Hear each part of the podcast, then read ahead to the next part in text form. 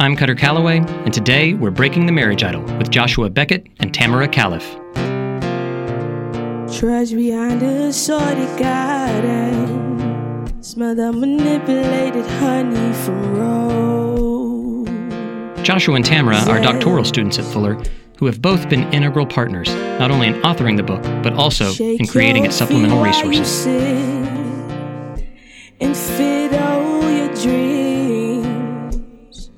Both of you are uh, integral people when it comes to this project, um, both in helping sort of shepherd it, but then also, yeah, high five, uh, podcast high five. Um, not only shepherding it, but conceiving of it in some ways, um, and then thinking through uh, what it means to have other people kind of walk through this conversation together, hopefully in groups. Um, and so that's why I want you both to uh, bare your souls with me, uh, to whatever degree you feel comfortable, of course. Um, but really, just uh, I'm I'm curious. Um, I'm not actually sure if I've asked either of you directly, but but maybe I have. Uh, what when I first said, "Here's this idea or this thought," um, and sometimes it was half baked, sometimes it was a little more baked, but still mushy in the middle. What was that initial thing that made you go, yeah, I, I want to be a part of that, and I want to invest some time and energy in, in having other people engage too. So maybe Tamara, you want to start and Sure. and let us know what you think.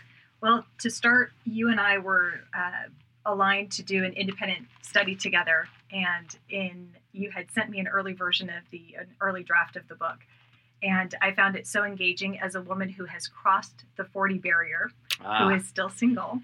Uh, the book resonated res, resonated with me uh, more deeply than I imagined it would, Hmm. and I was curious to kind of dig in and um, see what I could contribute in the way of study questions and whatnot. yeah, wonderful. What about you? I was trying to remember. I think I was parked uh, just right outside here, and I was on my way home, and you're like, "Hey, hey, hey! Uh, I've got this thing, and I want to do it. And would you be part of, you know, the conversations about marriage and singleness?" And I was like, "Sure. I mean, can I get back in two weeks? I'm out of town." But no, you have to answer me now. No, Commit uh, your yes, life yes, to me. yes. No, but um, I think what uh, what I found immediately compelling is that uh, even in that conversation, and then in the, in the first larger lunch conversation with with Day and Marcia and Debbie and Colton and all the, the rest, there was a, a sense of these are some of the ideas that I've had for a long time, the, the frustrations that I've had for a Hmm. long time, Mhm. and to be able to to give a focused, pointed uh, kind of direction Hmm. uh, Mhm. to get some of these ideas out there. Um, I mean, I, I was sold just on that, Hmm. and then you know the opportunity to to do some you know, further reflection and writing uh, was just kind of sweeten the deal. So Yeah, writing. Those of us who are writers, writing is sort of self-expression, and uh, uh, in my sense, or in my case, therapy. Sometimes, like I, I get an idea and I almost, I just have to write it, even if it's never going to see the light of day, because it it helps me sort of process through stuff. And it was really fascinating for me, anyway, to do it with a group of people. It's one of the first Yeah. writing projects that I had kind of. I've co-authored and stuff, but to have like a dynamic group was uh, really, really interesting. And to me, what was interesting too is that everyone sensed in similar ways to you, although they were coming at it from different angles, this this kind of core thread that we all were encountering and struggling with, uh, no matter who we were or how we identified, right? Whether we were married or uh, crossing the barrier of 40, not married, uh, male, female, uh, straight, gay, w- you know, uh, post-married. What are all the different uh, uh, ways we could think about it?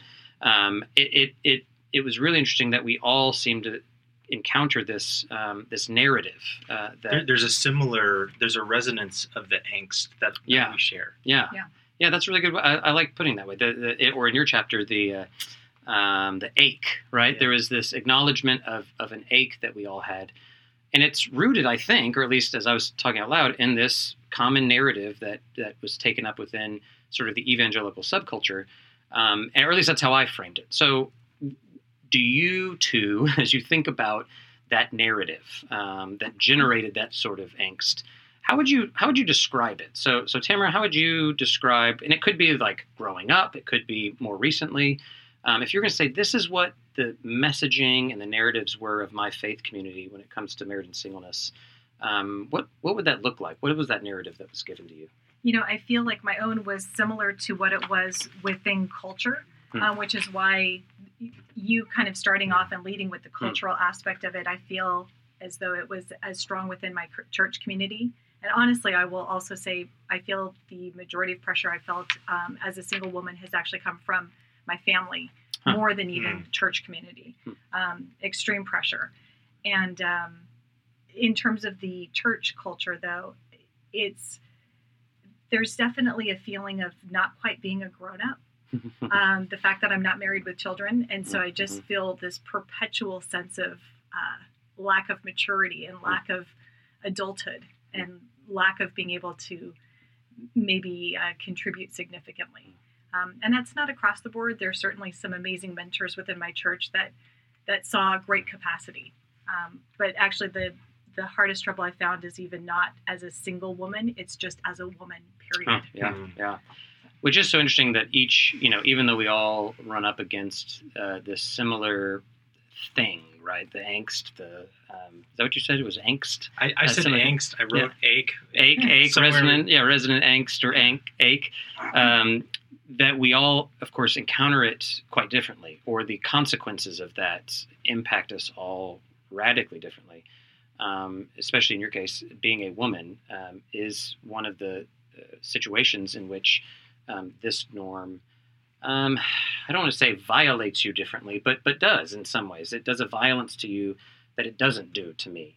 Um, and and I would think, especially in as you're talking about your family, that that's especially difficult because it's like these are my kin, right? These are Mhm. my closest folks. How how is that a part of it? So, is your family uh, is it a family of faith? Did you grow up uh, uh, as Yes, Christians? I did, but it's it's the uh, cultural part of the Yeah. family. It's my dad's side that has been. Um, my grandmother blames my parents ah, and uh, actively blames my mother and feels that they should have taken me to the old country. They're from Palestine oh wow. and um, found me a suitor. Ah, And she just does not see any excuse for me to have gotten to this age and to have remained single. so it's coming at you from all sides then. Yeah. sides of uh, immediate family, community of faith, broader culture, um, historic things. Um, yeah, that's a that's a, a, a difficult, I think, And I, I, bear. I don't think I realized how much uh, sort of shame Hmm. and um, a sense of embarrassment almost I have been shouldering until I read your book, and it Hmm. just felt like it was gently prodding certain points in my life that it was like, oh, yeah, no, that's actually something I've kind of swept under the rug and not wanted to deal with.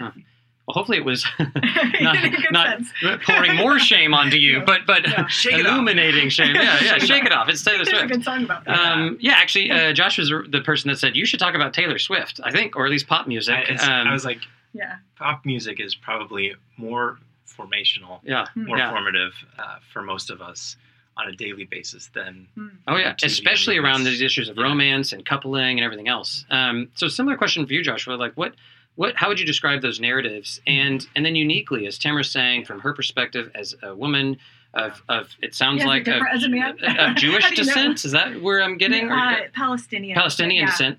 Um, so then you obviously come at this from another very unique perspective. Yeah. How how is it uniquely? Again, I don't want to be uh, uh, you know um, over the top say violence, but but how is it that that narrative uniquely impacted you? Yeah, it's okay. I'm okay if you use the word Use violence, violence? then I don't have to. Yeah, yeah, okay. Uh, no, I mean, I, I think even at, as I was listening to Tamara, I was like, wow, there. A footnote. This is something I need to attend to as well. Um, I think for me, in some ways, I was lucky, um, at least in in my church community, in my youth group, because my youth pastor uh, was just he was one of the gems, you know, Mhm. that that really valued discipleship and um, and, and community and, and uh, growing us um, in our faith uh, more than kind of what he saw as the, the silliness of some of the purity culture stuff. And so, I mean, he actually ran into trouble with parents because he would tell them, "My job is not to keep your kids from having sex. My job is to help your kid fall in love with Jesus." Oh wow. And so, so so true. I, I think he in a lot of ways shielded me from from some of that. I mean, I grew up in uh, in East Tennessee, which uh, is you know a bedrock, Mhm. uh, a red bedrock of, of uh, cultural evangelicalism, and and I didn't realize how much, even though my my own church experience was much more positive, uh, at least when it comes to some of these narratives. Um, yeah, just how much, I guess, broad more broadly speaking, there there was that violence. Uh, for me, um, there the other kind of inter- intersecting, interlocking uh, piece uh, has to do with being gay, and you know that was uh, again in a pretty conservative place. Like it, it took me a while to even ag- acknowledge and admit that to myself. Like, no, this isn't. These feelings don't seem to be something I'm growing out of. I, I at, some point you're just like, oh, maybe I'm not ever going to have any of these Mhm. feelings for for women, and and what does this look like? And and I think in terms of damaging narratives, I mean, there's the there's another layer. I didn't quite get into this in, in my chapter, but you know, there's the the broader narrative about you know, marriage is the highest point of creation, Mhm. and sex is the high point of marriage. Mhm. And so, if you're not having that, somehow you're incomplete. I mean, that I, I received in enough ways, uh, both from church and culture, but then, uh, particularly within more conservative circles, when it comes to to sexuality, there's the there's the sense that uh, your parents screwed you up, and you know it's if you know you didn't have such Hmm. an absent father or such an overbearing mother, Hmm. uh, then you would have be, been the confident straight man that God always intended you to Yeah. be. And and I, I think I Hmm. I internalized those and and especially uh, in a post Wild at Heart world where it's like the father wound, find the father wound.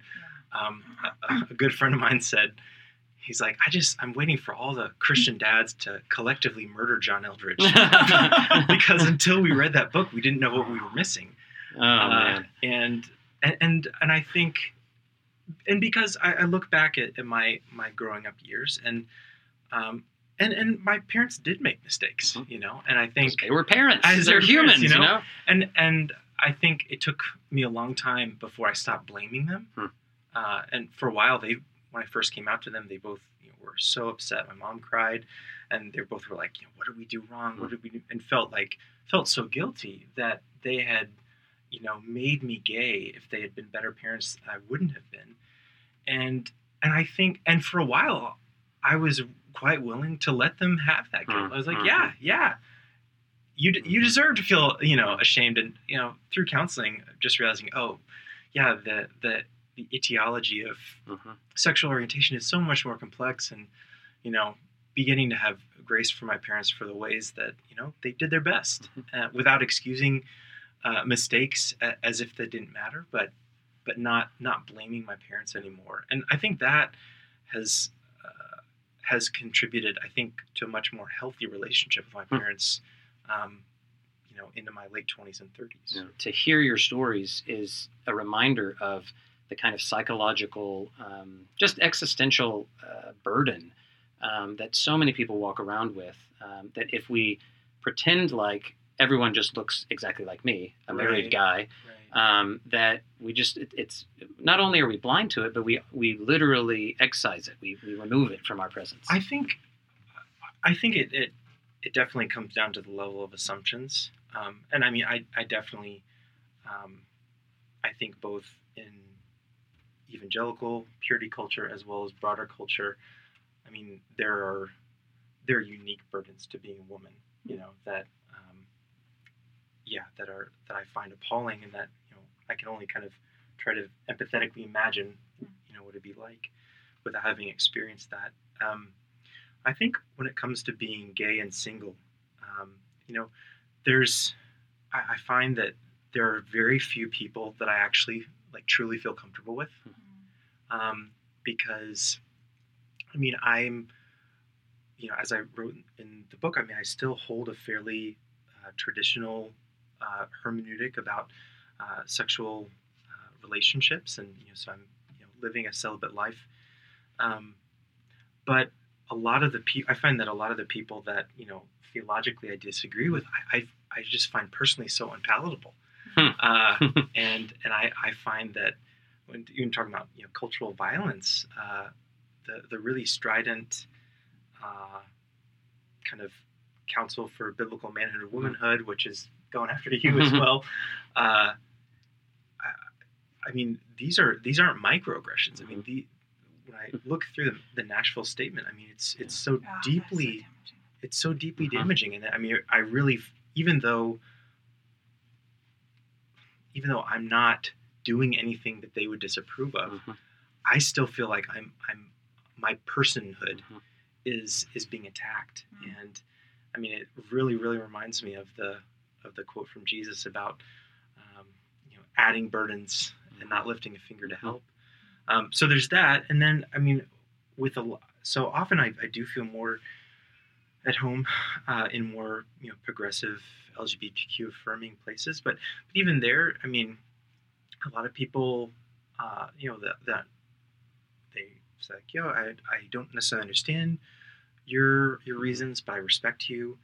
But i mean i think a lot of a lot of them i feel like are, are just kind of waiting for me to change and like okay now we like Eventually, what, uh, now we can be the ally that we've Yeah. always wanted to be for you. And um, Hmm. and then i think even for the you know the people that navigate in between those uh, when it comes to singleness um, that there's there's often an assumption that um, you know you just you don't know what it's like to you know have a spouse and have that kind of commitment and you don't know what it's like to, to raise kids and so therefore you're you're inherently less mature Mhm. you're inherently um, not pushed to your capacity Hmm. uh, to show uh, covenantal love. Um, and there's just certain things you, you can't understand. And, and I find that those kinds of, um, you know, invalidations, they happen all the time. And that there's very few people um, that see me in all the complexity of who I am and respect me and want to enter into mutually interdependent love and friendship, which is tough. So it, it- brings up another interesting question. You both kind of said the uh, the comment about uh, not uh, not being affirmed in sort of the fullness of, of who you are and your maturity, or, or even just your ability to be mature right now, right, or your capacity to, which really kind of strikes the heart of, of your vocation, who you sense yourself to be, and who Mhm. God's called you to be, named you to be. Um, obviously, anyone sort of living into their vocation needs to. We need to be able to say, "Yeah, we fully affirm who you are in this, and, and you can you know do and that." we trust the Holy Spirit yeah, exactly. has has ways, has creative ways to bring about you know conformity to the character of Christ. That Yeah. that you don't have to have another human being Yeah. in your bed Yeah. Yeah. in order for you to become Christ-like. Yeah. I mean, I, I, there's a there's a or even just Jesus, like Yeah. since he didn't have, know, a, you know, like but yeah, there's a yeah, Yeah. there's there's Jesus problems for sure, but there's definitely I think a, Yeah. a pneumatological deficiency that that we have such a narrow Yeah. lens of of how maturity, Yeah. of how covenant, Mhm. um, and of how deep friendship and love can look. for all you uh, non-theologians, pneumatological deficiency uh, means a, an inadequate notion of the Holy Spirit uh, working in our lives, which is a great point in terms of um, how the Spirit breathes life into us. Uh, you know, it energizes our callings, um, etc. And Tamara, we've had interesting conversations about kind of how you conceive of your life's mission, your calling to the kingdom.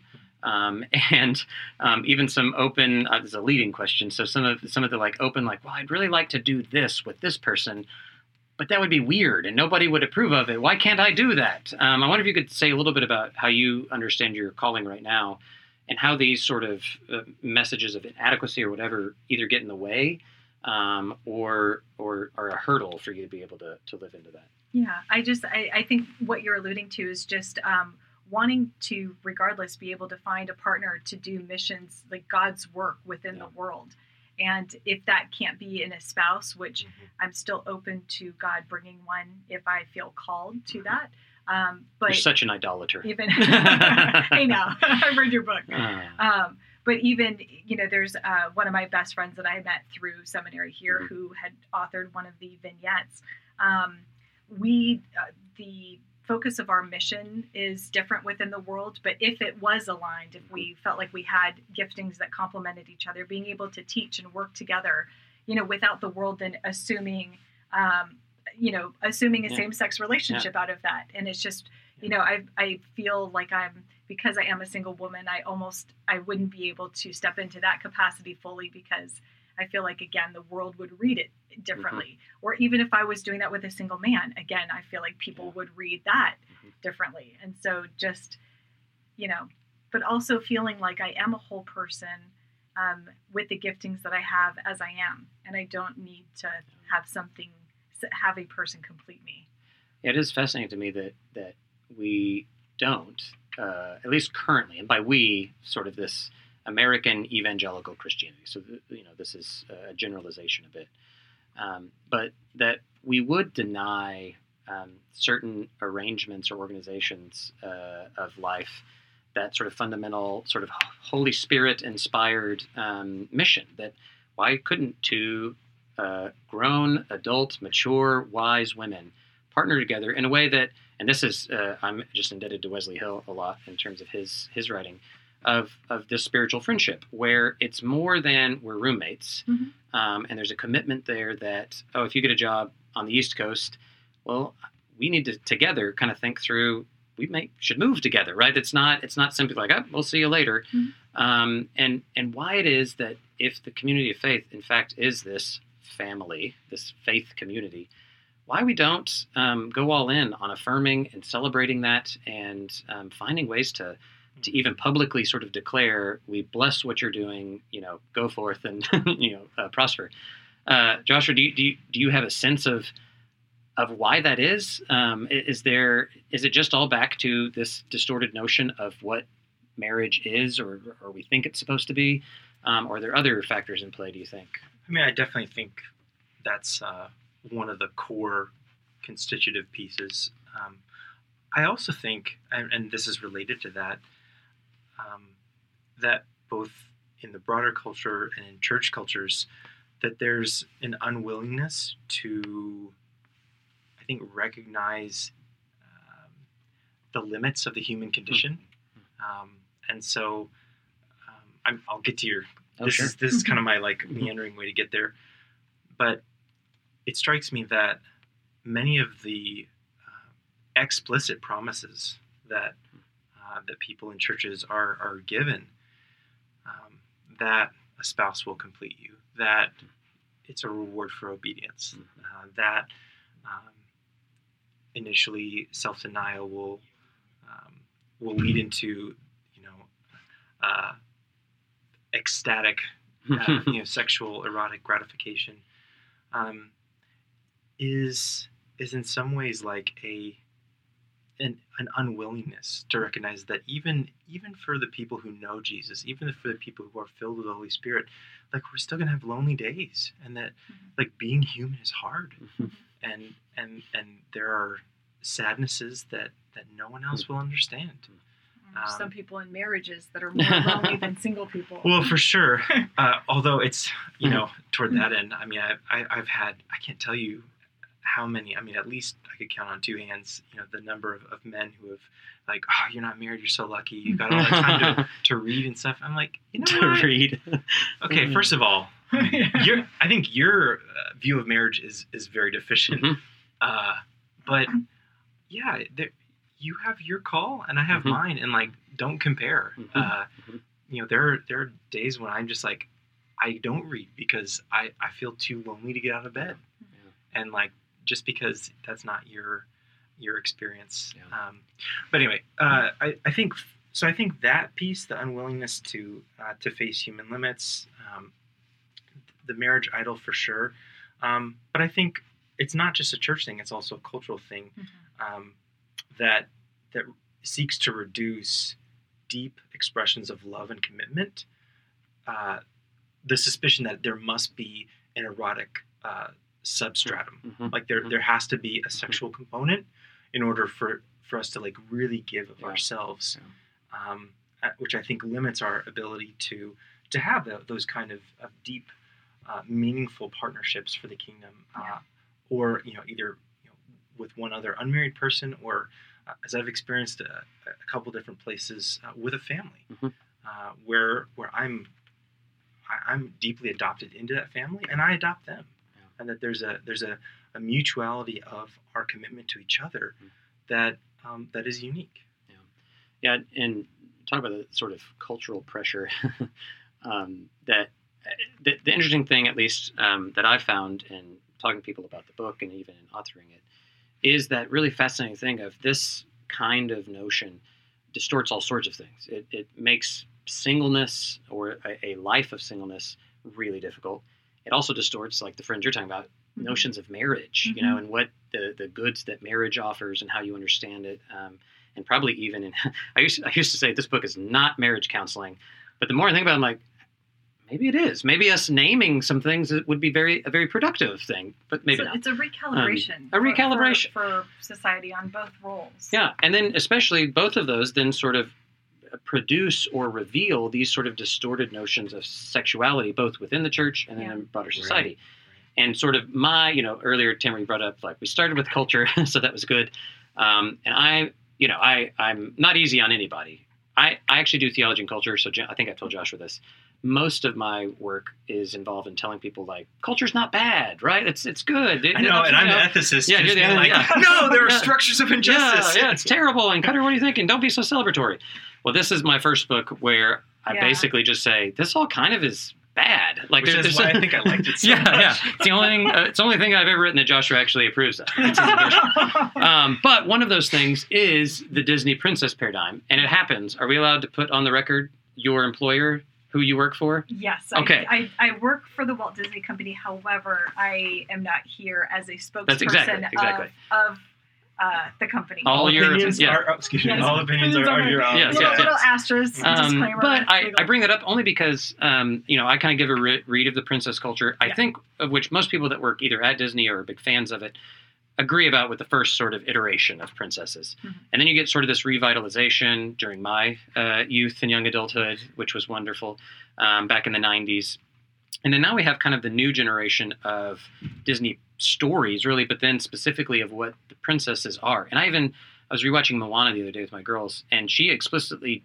denies princesshood. Like in the script, she's like, "I'm not a princess. I'm a that was the, intentional. the daughter." Yeah. So Yeah. so there's this active kind of rethinking, reimagining, recalibrating, maybe of what it even means to be a princess, or maybe just destroying princesshood in general. I don't. So it'd be interesting to hear you talk about one, what makes you uh, hopeful about what Disney is doing as as one of those. I mean, I've heard statistics that 65% of the American population saw Finding Nemo. Wow. So, and, and I haven't heard recent stats on some of the other Disney animation, but these are Yeah, stories that is- everybody. I mean, yeah, it's everyone is. inculcated so deeply within our culture, the Disney brand. It's 90, uh, you know, close to 100 years old. It's, We're just like six years away from 100 years. Um, again, as somebody that's just an insider and observant of the brand and not speaking on behalf Yes, of the yes. brand, um, one of the things I've been with the company for 23 years Hmm. and watching that progression of, um, as somebody who consumed, you know, Mhm, was a media consumer as a child growing up, locating the desires and wants of these women, female characters, and watching that change over the years. And one of the things that's interesting to me is I look back at our body of, uh, and I'm just speaking Disney animation Yeah, yeah. films, Um, over the last 10 years. Um, only two of maybe the last 10 films since 2007 really speak to uh, a desire for romance. Um, that would be uh, Princess and the Frog. Mhm. I felt like uh, that was a, a clear drive within the story. Tangled, I feel like would be, but the rest of them bolt onwards. It's um, they're exploring other types of friendship, other types of, of communitas, community, which is what I feel like I got out of your book was the most mm-hmm. significant factor mm-hmm. that I want to breathe life into the importance of community, and it was looking at friendships, which is what Moana. It was not a mm-hmm. romantic relationship. Looking at familial bonds, which is what my read for Frozen, Frozen, yeah. um, was was you know the bond between sisterhood and um, Big Hero Six certainly about the friends, and that that was a broader community. And it's just on and on, and, and I think that's it, it gives me a tremendous amount of hope. I know the filmmakers are conscious of this when Mhm. they're writing um, writing the films and just exploring different ways of, of how that can be possible. I think I just saw the previews for the next Wreck It Ralph, which is like Right, that he comes out breaks this- the internet or something. Yes, Um, that comes out this November, and Frozen Two comes out next fall. next fall. Yes. And it was funny because the the girl I can't remember her name. The Vanellope. Vanilla yeah. Penelope. Va- Oh, Vanellope. Vanellope. Um, she lands into like the princess hall, Oh. the hall of princesses, Okay, and they're all like, all, "Oh, oh, are you a princess?" And she's like, "No, I'm not a princess." You know, do you know that dialogue there? that is the funniest part of the film. yes. They need to take that like ten minute. I had told the filmmakers, I'm like that. People will go see the film just for this. 10 Oh, yeah. yeah. They land. She lands into Oh My Disney, Ah. uh, amongst all of the princesses, and again, very tongue in cheek. Um, I'm trying to think how much I could tell without giving anything away. Yeah. Well, I've seen the I've seen the preview, so Yes. that's public. Yes, Um, that is But they, they ask her, they basically run her through like, "Are you princess?" Well, no, and they're like, "Well, what about this?" And so one of them is, "Are you? Do you need a big man to come and solve your problem?" She's like, "Well, yeah." And they're like, "Then you're a princess," and you know, and so because Wreck It Ralph is her her guy, right? Um, Yeah. So I, it's it's a pretty funny thing. Yeah. Um, so these are, I mean, what's fascinating to me is these are in the water, um, and as a church community, we've sort of drunk from the well or Yeah. drunk the Kool Aid or whatever, um, and so it's really hard, I think, sometimes for us to unpack. And, and this makes sense in, in, in every sense. Like I, I often say, in terms of culture, like the church and culture aren't these separate things No. we all inhabit the same culture, but we Christians or any religious community make culture odd, right? So we take um, bread and wine, for example, and we do something odd with it. It's not that bread and wine themselves are, but we, Oh, So- interesting. um, and I steal that from a, a woman by the name of Kathryn Tanner, who's great if, if anyone's interested. Um, but it's it's still this uh, process where we have to negotiate. Okay, what are the the scripts that are handed to us that we can embrace and we can run with? Uh, what are the ones that we want to say mm, close but not quite? And then what are the others that we just go, yeah, that's just bad. you know, boom, I- we don't want to deal with it. And I Um, think part of the yeah. problem is Christians are not comfortable with culture. They feel that it's Yeah. somehow something that needs to be kept uh, separate from from um, church and spirituality, and rather than see it as an integrated part of Yeah. who we are and something that informs our faith. or even have the tools to interpret it well. So, like what you're offering here is is a, a an interpretation that is thoughtful, that's taking account of other stories, not just princess stories, but the other narratives Disney's putting out. Um, but then also couching that in light of, well, here's the actual history that we've come from. Yeah. Um, Josh, I wonder if I mean you could talk about Disney if you wanted, uh, but are there other like welcome. you know, uh, is sun, the sky. is it you know you mentioned uh, the Taylor Swift music or pop music in general? Um, I go to Bachelor and Bachelorette because I find that. Did you know, by the way, Hmm. it is the longest running reality TV show now, and Oh, it no. is gaining audience Oh, year over year over year. So Survivor, these others kind of uh, have their run and they deplete, but it continue and it's it's amazing. So there's something about these scripts that are connected that capture imagination. Um, what are the ones that you think, as, as you sort- you're the ethicist, right? So now you can you know bring your critical faculties Ready to to bear. pontificate. um, what what are the ones you think that we are most sort of imbibing that we need to step back and go, ooh, that that is too easily conflated with what we're calling Christian, um, or even just healthy relationships. Um, what, how would you describe those those scripts? Well, and maybe I maybe want to take a step back Sure. and, and say that I, I think I totally agree with with Tamara, but I think that that's only half the story. Uh, the the church kind of. She's an insider, so she, you know. oh no, I, I, I, I concede that your Disney knowledge. Uh, no, no, yeah, but in terms of you know the church kind of holding culture at, yeah, at, yeah. at arm's length, uh, because I think that that strand is is is deeply rooted, but then it, it also exists very uncomfortably and conflictually with the desire to kind of take culture and and reproduce it Hmm. uh, in in a distinctly Christian way, Oh, yeah. but which is Don't different, which is not the same thing No, as right. As make as, as making culture But odd. I feel like that's still outside of culture. Like they're so uncomfortable with culture that we need to go make our own media.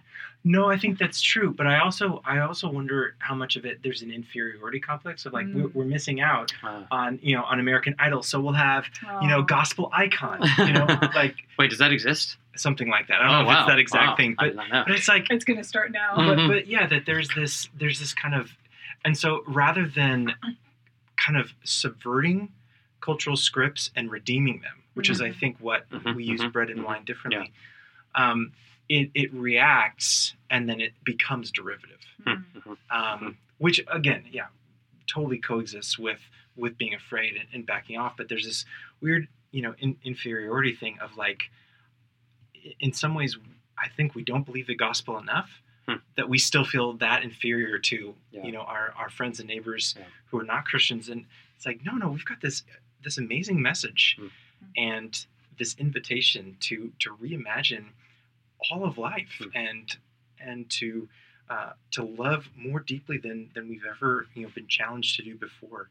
Um, so I think I, that I think I, I see as some of the the bigger issues, and so I I, I see that kind of um, either inferiority or derivative, re- reductive impulse as partly behind um, this uh, what what in your parlance is, has become the marriage idol is that you know we see uh, we Christians see the kind of elevation of romance um, and are like wow that's that's really good. We want that too let's see what what can we uh, we can say uh, Isaac and Rebecca whoa. You know we you know we can Huh. see you know Ruth and Boaz and like we'll take this because we want th- there's something that we find compelling outside but um, rather than kind of creatively reimagining and subverting and redeeming we're just like okay uh, how can we take that and make sure that we're not sinning? So put it within kind of a Yeah. you know uh, some legal strictures. And then but but we miss the the kind of the deeper understanding why Yeah. and so it's it's a short-sightedness that i think um, then you know, plays itself out in Yeah.